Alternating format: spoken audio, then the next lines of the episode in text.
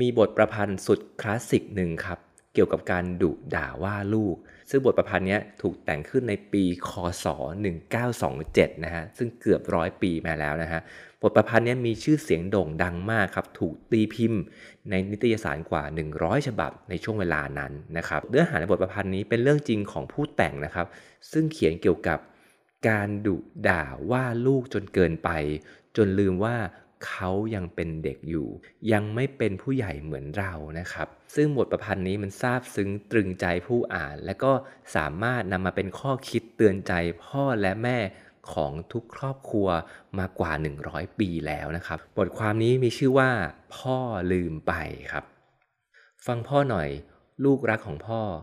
พ่อพูดในขณะที่ลูกกำลังนอนหลับ มือน้อยๆของลูกข้างหนึ่งกำลังแนบอยู่กับแก้ม ผมหยิกๆของลูก ก็เปียกชุ่มเหงื่อติดอยู่กับหน้าผาก ตอนนี้พ่อแอบเข้ามาในห้องของลูก เมื่อสองสามนาทีที่ผ่านมา ขณะที่พ่อกำลังอ่านหนังสืออยู่ในห้อง พ่อเกิดความอึดอัด เสียใจในการกระทำของพ่อ พ่อจึงมาหาลูกที่ข้างๆเตียง อย่างผู้กระทำความผิด พ่อกำลังย้อนคิดเรื่องอะไรต่ออะไรหลาย ๆ อย่าง ลูกรัก พ่อโกรธลูกมาก พ่อดุด่าลูก ขณะที่ลูกกำลังแต่งตัวไปโรงเรียน ลูกเช็ดหน้ากับผ้าเพียงแป๊บเดียว พ่อด่าว่าลูกที่ลูกไม่ยอมเช็ดรองเท้า พ่อตวาดเสียงด้วยความโมโห เมื่อลูกโยนอะไรต่อมีอะไรลงพื้น ตอนกินอาหารเช้า พ่อก็พบความผิดของลูกเช่นกัน ลูกทำน้ำแกงหก ลูกกินมูมมาม เอาข้อศอกเท้าโต๊ะ ตอนที่ลูกจะออกไปวิ่งเล่น ซึ่งตอนนั้นพ่อก็กำลังจะเดินออกไปทำงาน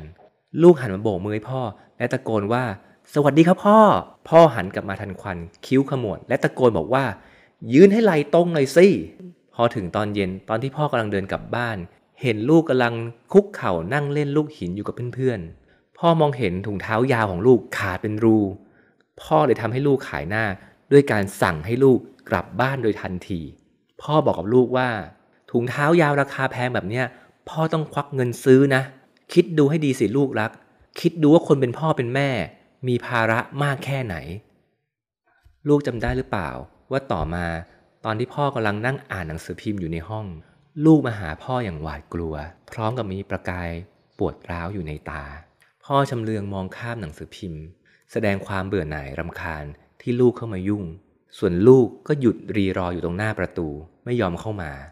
พ่อเห็นดังนั้น พ่อก็ตะโกนถามว่า แกต้องการอะไร ลูกไม่ได้พูดแม้แต่คำเดียว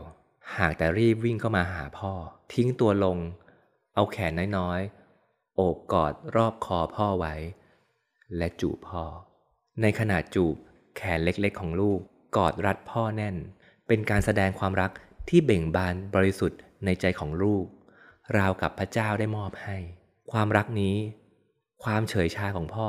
ไม่อาจทำลายให้มันเหี่ยวแห้งลงได้เลย จากนั้นลูกก็ได้ไปจากพ่อ ได้ยินแต่เสียงลูกเดินขึ้นบันไดไป แปลกมากลูกรัก ต่อมาอีกไม่นาน หนังสือพิมพ์ได้หลุดจากมือของพ่อ พร้อมกับสะดุ้งกลัวขึ้นมาอย่างร้ายแรงในใจของพ่อ พ่อคิด พ่อเกิดนิสัยบางอย่างขึ้นมาแล้วใช่ไหม นิสัยที่คอยจับผิด คอยดุด่าว่าลูก นี่หรือคือรางวัลของพ่อที่มีให้กับลูกน้อย ไม่ใช่ว่าพ่อไม่รักลูก แต่เป็นเพราะพ่อมุ่งหวังที่จะให้ลูกซึ่งยังเป็นเด็ก ทำในสิ่งที่เกินวัยของลูก พ่อลืมไปว่า อายุของลูกยังไม่เท่ากับพ่อ และอุปนิสัยของลูกก็ปรากฏชัดว่ามีความดีงาม ความกระตันยูเป็นอย่างมาก หัวใจน้อยๆของลูก มีขนาดใหญ่ราวกับแสงอรุณที่สาดแสงเหนือเทือกเขาในยามเช้า ซึ่งพ่อเห็นได้จากการกระทำของลูก ที่วิ่งปราดเข้ามาหาพ่อ จูบพ่อและกล่าวคำลาตีสวัสดิ์โดยความสมัครใจ คืนนี้ไม่มีอะไรสลักสำคัญหรอกลูก ลูกรักการที่พ่อได้มานั่งข้างๆ เตียงของลูกในความมืด และพ่อก็คุกเข่าลงด้วยความกระดากอาย มันเป็นเพียงสิ่งชดใช้ความผิดเล็กๆ น้อยๆ ที่เกิดขึ้นในใจของพ่อ พ่อรู้ดีว่า หากพ่อพูดกับลูกในยามที่ลูกตื่น ลูกอาจจะไม่เข้าใจความหมายของพ่อ แต่พรุ่งนี้แหละ พ่อจะเป็นพ่อที่แท้จริงของลูก พ่อจะเป็นเพื่อนที่ดีของลูก ในยามที่ลูกทุกทรมาน พ่อก็จะทุกข์ทรมานด้วย ในยามที่ลูกหัวเราะ พ่อก็จะหัวเราะด้วย หากว่าพ่อเหลืออดเหลือทนที่จะดุด่าว่าลูก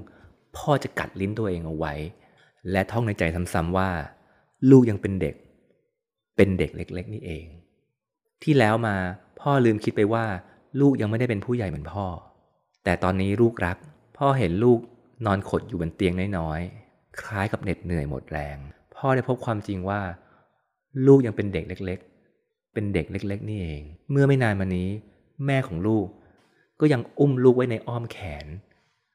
หัวของลูกยังพาดอยู่บนไหล่ของแม่ พ่อต้องการจากลูกมากเกินไป มากเกินไปจริง ๆ ก็หวังว่าบทประพันธ์นี้จะเป็นประโยชน์เป็นข้อคิดเตือนใจให้กับพ่อแม่หลาย ๆ คนที่อาจจะเผลอที่จะดุด่าว่าลูกมากเกินไป เกินวัยของพวกเขา โดยเอามาตรฐานของตัวเอง ไปตัดสินความผิดของลูกนะครับ ยังไม่สายเกินไปครับที่จะแก้ไขก็หวังว่า บทประพันธ์นี้จะเป็นประโยชน์กับพ่อแม่ทุกๆคนนะครับ